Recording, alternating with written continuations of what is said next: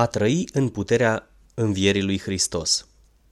Pasaj preluat din cartea A deveni o făptură nouă, volumul al doilea, scrisă pe urma predicilor lui Eric Chang de către C.F. Bentley. Mulți creștini nu știu ce înseamnă să trăiești în puterea învierii lui Hristos, pentru că nu au murit împreună cu Hristos. Nimic nu s-a schimbat la nivelul lor spiritual. Ei gândesc ca un necredincios și se complac în gânduri păcătoase în secretul inimii lor. Chiar dacă poartă numele de creștini, au fost botezați și chiar vorbesc lucruri evlavioase la programele bisericii. Creștinul care trăiește în Isus Hristos îl va urma, imitându-i sfințenia, milostenia, înțelepciunea, concentrarea sa unică asupra misiunii sale și părtășia cu Tatăl. El își modelează întreaga viață după Hristos și îi calcă pe urme de la primul pas până la ultimul. Primul pas este să mergi în mormânt, adică în moarte, fiind răstignit împreună cu Hristos.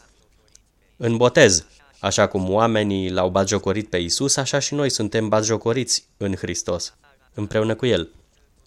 Să mergem deci în afara taberei să purtăm rușinea pe care a purtat-o El. Evrei capitolul 13, versetul 13. După cum l-au scuipat pe El, tot așa ne pot scuipa pe noi, pentru că noi am terminat-o cu lumea aceasta. Cât de mult prețuim bunurile noastre materiale sau familia noastră?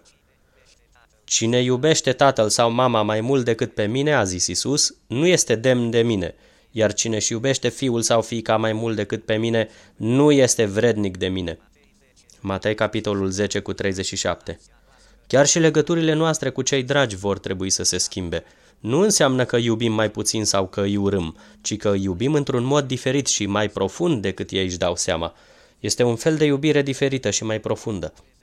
Puterea lui Dumnezeu schimbă chiar și felul în care iubim, schimbându-ne aspirațiile pentru noi înșine și pentru cei dragi.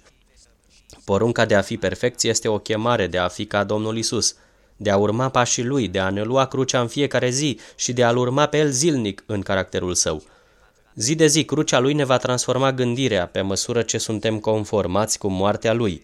Filipeni, capitolul 3 cu 10, și chiar cu gândirea lui. Luăm captiv orice gând pentru a-l face ascultător de Hristos. 2 Corinteni 10 cu 5. Aplicăm acest lucru la fiecare decizie din viață, căutând să facem voia lui perfectă.